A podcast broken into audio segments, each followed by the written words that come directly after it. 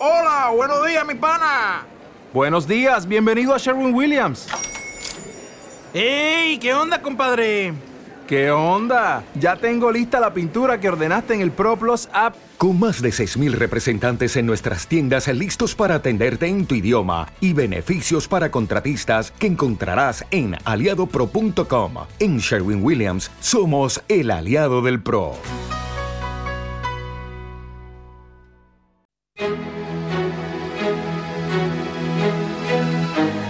En Intereconomía, la tertulia capital.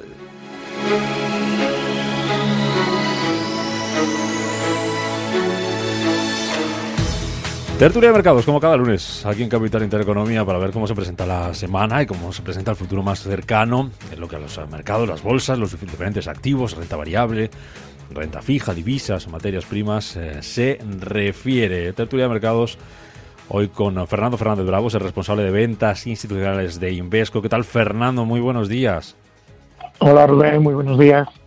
Oye, ¿cómo ha sido tu fin de semana? Cuéntanos un poco así de manera breve. Vamos a hacer la crónica cada uno de nosotros. bueno, pues la verdad que, diferente. Yo lo empecé, pues yo estaba en, Ciudad Real, estaba fuera de Madrid y sigo fuera de Madrid, obviamente. Pues eh, por el sur empezó a, nevar mucho antes, con lo cual ya pues no, no, no pude acercarme para Madrid con lo cual, bueno, pues también allí hemos disfrutado mucho de, la nieve. Yo creo que pues, a todo el mundo le gusta la nieve. Seguramente, bueno, haya gente que, que, no piense lo mismo, ¿no? que le haya fastidiado bastante. Pero bueno, yo creo que en general nos ha quitado de pensar del COVID, nos ha quitado pues de, estar en, en, otras cosas que de vez en cuando, bueno, pues también viene bien, que, refrescan la mente. Y yo creo que en general ha habido más gente que, se ha alegrado con, con la nieve que, que, les haya perjudicado. Eso es verdad, ¿eh? lo que dice Fernando de que no hemos hablado del COVID durante estos tres días es un poco de aire fresco, un poco de respiro y nos quita un poco de esa condena, entre comillas, diaria de ir viendo cómo está la cifra de contagios y la cifra de fallecidos, que es, la, es por la que nos vamos por la que nos vamos eh, rigiendo, teletrabajando, ¿no, Fernando? Sí, sí, teletrabajando y bueno, pues eh, viendo un poco también cómo están las carreteras para en los próximos días acercarme a, a Madrid. Con nosotros también este lunes Inés del Molino, directora de cuentas de Reuters. Inés, ¿qué tal? Muy buenos días. Muy buenos días, Rubén. ¿tu, lunes cómo se presenta y tu fin de semana cómo ha sido? Pues mira, como Fernando, la verdad es que hemos disfrutado a tope de la nieve. Eh, no hemos sido capaces de sacar los esquís, yo creo que un poco por vergüenza, pero casi.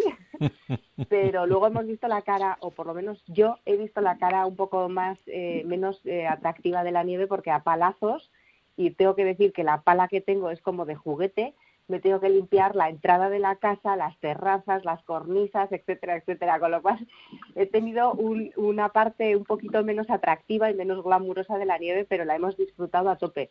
Y este lunes, pues congelados, porque claro, a menos 5 y las previsiones es de que esto todavía empeore, eh, no son muy alentadoras. Pero bueno, todos en casa encerrados y, ya sabemos lo que es teletrabajar, telestudiar, el telecolegio y, bueno, pues eh, una vez más nos, nos enfrentamos a la adaptación, ¿no? Que yo creo que, hemos demostrado que sabemos hacerlo.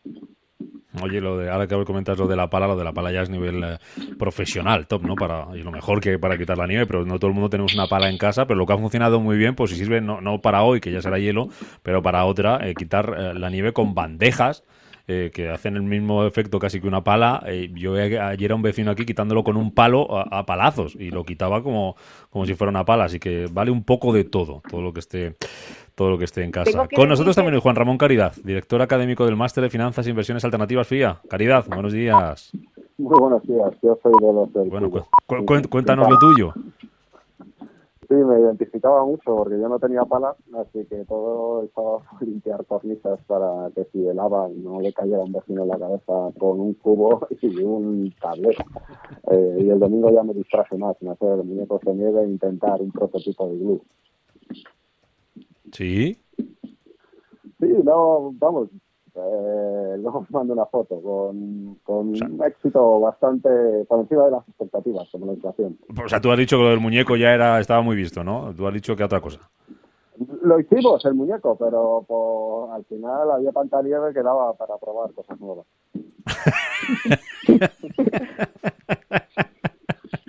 Ricardo Comín, director comercial en Pontobel para Iberia y Latinoamérica. Buenos días. Buenos días y feliz año a todos. Igualmente, ¿tú con qué te has animado? ¿Con qué te has atrevido? Bueno, yo he sido de los de la bandeja. Eh, ah, funciona, ¿eh? Nos ha atacado un poco. Sí, sí, nos ha atacado limpiar un poco.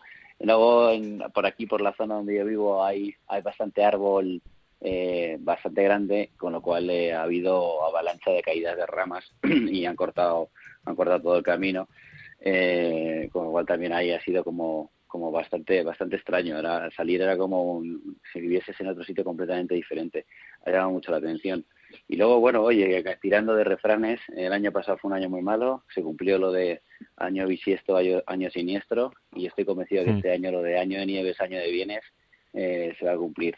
Con lo cual, bien, mm. a mí me ha animado esto de la nevada, no, no, no me, ha, no me ha molestado. Pues vamos a hablar de eso, vamos a hablar del año y desde el punto de vista de los mercados, Fernando, ¿qué crees que es lo que ha marcado un poco el paso de este 2021? ¿Qué, cómo se van a comportar los distintos activos? ¿Cómo vamos a, a, tener las diferentes eh, regiones? ¿Cuál consideráis que van a ser más atractivos? Vamos a hacer una primera ronda. Fernando, empiezas tú. Mira, nosotros lo que lo que hemos hecho en Invesco ha sido bueno pues mm, definir como tres escenarios, un escenario base y, otro pues bueno pues más positivo y más negativo. El, nexo en, en, común es el tema de, de la vacuna, es decir, si en este primer trimestre pues tenemos una mayor distribución de, la vacuna, pues lógicamente somos más positivos y, más positivos en aquellos activos de riesgo, pues hablamos de, renta variable eh, en general, hablamos de, deuda emergente, pero si no vemos pues eh, que esa distribución de la vacuna pues se va alargando no ya pues al primer semestre sino pues a, más meses y de alguna manera pues el control del virus pues no se puede hacer efectivo y hay muchos cierres eh, pues de, las economías pues lógicamente pues ahí seremos pues eh, más más negativos. Y lógicamente bueno pues haríamos un, una apuesta pues más hacia activos menos de riesgo hacia hacia renta fija no pero bueno en general nuestro escenario base es eh, una recuperación de, las economías, que tengamos que convivir con, el COVID como lo hemos hecho en las últimas semanas y en los últimos meses y de alguna manera, bueno, pues estamos más decididos pues activos más de más de riesgo y pensando que la renta variable pues es el activo principal y que creemos que, que, hay que sobreponderar eh, durante el 2021. Eh, Inés, ¿vuestro escenario cuál es? Pues mira, Rubén, nosotros en Esbodes la verdad es que vamos un poco con pies de plomo, porque después de lo que hemos visto y de cómo nos va sorprendiendo cuando no es la naturaleza, son los virus, etcétera, pues tenemos que ir un poco viendo poco a poco y paso a paso. Es verdad, estamos de acuerdo con lo que ha comentado Fernando, que los activos de riesgo eh, son al final eh, la, alternativa que nos queda a la hora de buscar rentabilidades con los tipos cero, o sea, los tipos tan bajos y probablemente hasta, bueno, ya están diciendo que hasta el 2023 mínimo, ¿no? Entonces, eh, en ese sentido, nosotros creemos que eso, que activos de riesgo high o sea, el crédito de alto rendimiento, todavía un poquito del crédito de, alta calidad, pero la renta, la renta variable es la que claramente eh, va a tener más atractivo. No hay que olvidarse que dentro de renta fija todavía tenemos algunos sectores que sí nos pueden dar grandes alegrías y ahí nosotros estamos eh, viendo grandes oportunidades en la renta fija china, en los bonos de gobierno chinos tanto, bueno, bonos de, gobierno, bonos de gobierno y bonos corporativos. Nos parece que ofrecen, por un lado, rendimientos muy atractivos, eh, duraciones un poquito más bajas que sus homólogos y, seguridad, porque no todo dentro de China eh, podemos encontrarlo tan arriesgado. Es decir, que nos parece que sí que podemos encontrar grandes alternativas. Y para el 2021 nosotros creemos que la, la tónica que va a confirmar su, su eh, la, confianza que ha despertado en todos los eh, inversores es la sostenibilidad. La sostenibilidad este 2021 será probablemente algo de lo que ya no sepamos no hablar. Estará constantemente en nuestro discurso y estará constantemente en nuestras carteras. Juan Ramón, ¿qué esperas tú del año? un 2021 muy marcado por los bancos centrales, las políticas monetarias ultra expansivas y este comienzo capital el que hay un entorno de dólar débil que ayuda muy mucho a todos los activos de riesgo. En renta fija, yo creo que la gran variable es ver lo que hace el 10 años americano. Si el cambio de expectativas de inflación es significativo para llevarlo o no por encima del 2%. En la parte de equity son tan dominantes los, los empujes de los bancos centrales y sobre todo si además ahora con, con la victoria de Biden, el control de las dos cámaras, 900 mil millones de dólares más encima de los 120 mil millones de dólares que mete la FED todos los meses, pues al final hace que eso sea lo que le da la empuja. Pero si encima le unimos que los crecimientos en Estados Unidos y Europa este año en torno al 3,5-4, en China del 8, pues hace que se pueda justificar eh, un año positivo de equity, incluso aunque se necesitan crecimientos de ingresos, de ingresos de las compañías del 20 o del 30. Así que yo creo que hay que seguir muy de cerca lo que hagan los bancos centrales, lo que haga el dólar y lo que haga el defensa americano y en este entorno, mientras siga como está ahora mismo, activos de riesgo en renta fija renta fija emergente, en crédito inmobiliario americano, en fusiones adquisiciones, por la parte de renta fija y cuantos más riesgos mejor. Y en la parte de equity, es seguir un poco continuista con el año pasado, con empresas que sean capaces de generar beneficios en este entorno, un puntito más de cíclico y un puntito menos de empresas endeudadas. Ricardo, termino esta primera ronda contigo. ¿Cómo te imaginas el, el año? Pues bastante de acuerdo con lo que acaban de escribir, mis colegas. Eh, la verdad es que, por otro lado, eh, decir que teníamos diciendo desde hace tiempo que queríamos que cada trimestre que pasara, que pasara iba a ser mejor que el anterior. Eh, puede haber sido un poco trastocado con las diferentes olas, pero sí que es en verdad en general empieza a haber hay una recuperación paulatina de la, de la economía y esta recuperación paulatina de la economía lógicamente se puede acelerar y estos y este mejora en los diferentes trimestres se puede acelerar con el funcionamiento si finalmente funciona y va para adelante todo el tema de las vacunas. En cuanto a la inyección tan fuerte de monetaria norteamericana, la victoria de Biden, sí que puede llevar en un momento dado a que se vaya perdiendo interés por toda la parte de lo que es el Treasury americano, el Treasury de 10 años, como estaba diciendo Juan Ramón, eh, con lo cual puede haber ampliación de diferenciales y puede haber movimiento de gente que venda este tipo de bonos para que se vayan a otro tipo de eh, renta fija con un poco más de riesgo, como puede ser la corporativa, el triple B, el B puede ser interesante y seguimos eh, en la parte de renta fija fijándonos en lo que es renta fija emergente en general. Eh, donde hay cupones y donde puede haber y encima, eh, como estaba también diciendo Juan Ramón, pues puede haber, puede incidir bastante todo el tema de lo que, del, comportamiento del dólar. Por la parte de renta variable, eh, seguimos pensando que hay interés, que, es algo que, se va a seguir comprando. Sí creemos que puede haber una pequeña rotación hacia algunos sectores que no han estado tan comprados en el año 2020 y más con la inyección monetaria eh, que puede haber, en, bueno, que ya han anunciado en el año 2021 y el cambio de, eh, ahora sí, de, política por parte del gobierno americano al controlar las dos cámaras. Nos vamos a ir a publicidad. Eh, a la vuelta os voy a preguntar por si 2021 va a ser un año de más estímulos económicos por parte de bancos centrales, por parte de, gobiernos. ¿Cómo podemos aprovechar este escenario en nuestros activos, en nuestras inversiones? Si hay más estímulos, ¿cómo puede afectar eso a la inflación? Eh, y temporada de resultados que empiezan en Estados Unidos el viernes. Tenemos ya una cita importante con las de la banca. 8.39, volvemos en un minuto. En Intereconomía, la tertulia capital. Recta final de esta tertulia de mercados que estamos haciendo hoy lunes 11 de enero, 8.41 minutos de la mañana con Fernando Fernández Bravo de Invesco, Inés del Molino de Ruedes, Juan Ramón Caridad del Máster de Finanzas Inversiones Alternativas FIA y con Ricardo Comín de Bontobelo. Y tenemos un dato en China, dato de IPC que subía dos décimas en el mes de diciembre, cierra el año con un incremento del 2,5%. Os quiero preguntar por eso, por la inflación. ¿Cómo creéis que se va a comportar este año? Eh, ¿Qué impacto puede tener en esa inflación que haya más estímulos económicos por parte de gobiernos, por parte de bancos eh, centrales y cómo aprovechamos en nuestras carteras este escenario. Fernando. Bueno, la realidad es que partimos en, las economías desarrolladas de, una inflación muy baja y lo hemos visto también en las economías emergentes, pues, históricamente con inflaciones mucho más, más altas, pues que de, que alguna manera también han, caído en, esa inflación. ¿no? Creemos que, desde estos niveles se va a dar la vuelta, no pensamos que vaya a ser en el primer trimestre, no obviamente, y, y, vaya también bueno pues muy en, en lead a, lo que pase pues con, con las vacunas, como comentaba antes. Vamos, en general sí esperamos que, podamos tener mayor, mayor inflación. Eh, en, Estados Unidos la Fed, pues ya el año pasado, pues cambió ese, ese paradigma y, ese análisis a la hora de, de, analizar la inflación, a la hora de, mover también los tipos de interés. Y sabemos que, para los próximos años, pues eh, aunque tengan un pleno empleo, que ahora mismo no, no lo tienen, el, desempleo está en el 6,7. Vamos, en, en, en, los datos que podamos ver en los próximos eh, meses, eh, la FED pues ya ha dicho que, que va a convivir con, con una mayor inflación.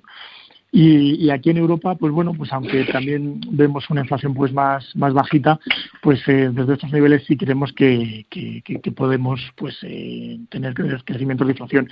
¿Y cuál sería pues lógicamente el, activo estrella ¿no? con, con, inflación? Pues bueno, pues la, renta variable eh, es uno de los activos en los que lógicamente pues más nos puede cubrir ante pues mayor, mayor inflación. Inés, tu opinión. Pues mira, Rubén, nosotros históricamente hemos comprobado que cuando se incrementa la masa monetaria, además de estímulos fiscales y un incremento en la demanda, que es lo que esperamos que suceda, normalmente eh, vemos un incremento también de las expectativas de inflación.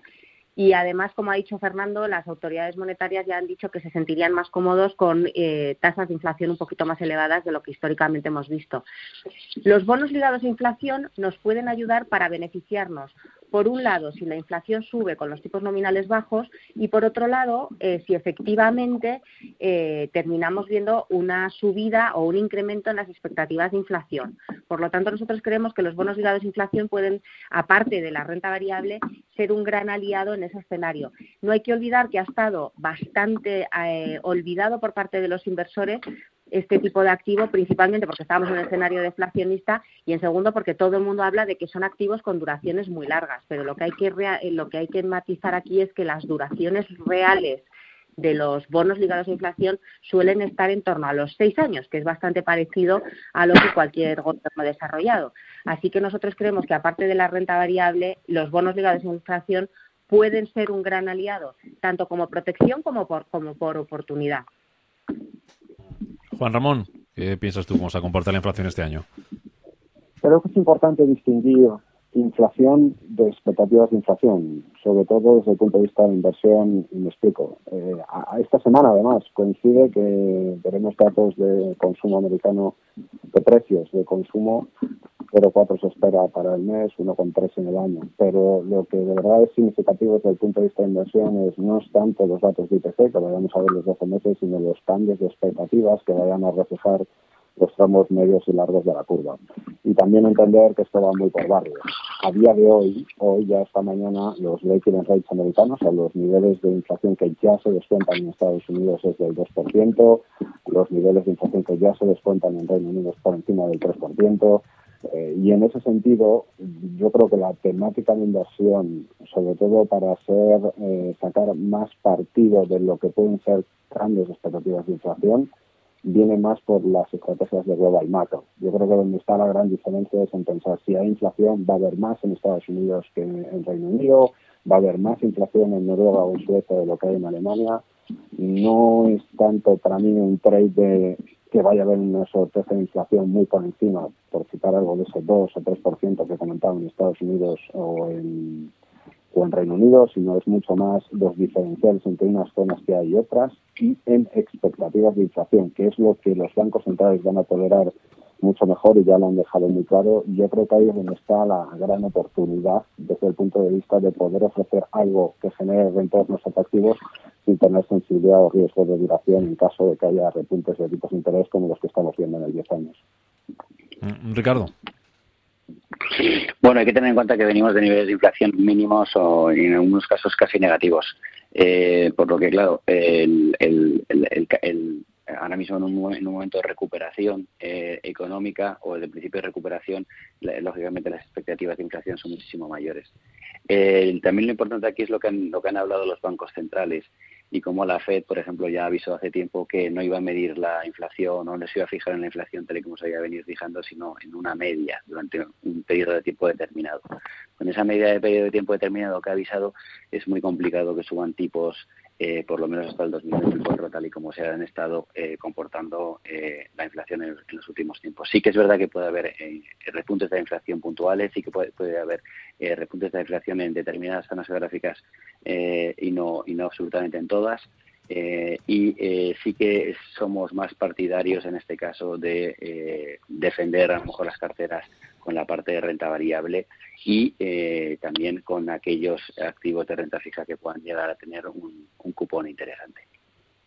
Termino que estamos ya casi fuera de mm, tiempo y os hago una pregunta muy rápida a los eh, cuatro, a ver si podéis contar algo en 15-20 segundos cada uno. Resultados empresariales en Estados Unidos, arranca temporada el viernes con la banca, JP Morgan, Wells Fargo, Citigroup. Bueno, ya sería importante, como decíamos, algo que por un momento dejemos de hablar de COVID y hablemos también de resultados empresariales. ¿Qué, qué podemos esperar de esta temporada, Fernando? Bueno, hemos empezado la, primera semana de año de mercados pues con, muy buen pie. Yo creo de alguna manera pues eh, sí podemos esperar una cierta recuperación de los beneficios empresariales, tanto bueno pues en, estas, estas primeras semanas como bueno pues eh, lo, que esperamos en el, primer trimestre sobre todo y de ahí bueno pues eh, que haya una recuperación pues a lo largo de, de, todo el año, ¿no? Y ya un poco por, por, por terminar, nosotros sí es cierto que en Invesco estaríamos más sobreponderando dentro de la renta variable otros países que Estados Unidos. Es decir, no es que estemos negativos en Estados Unidos, tenemos que invertir en, Estados Unidos.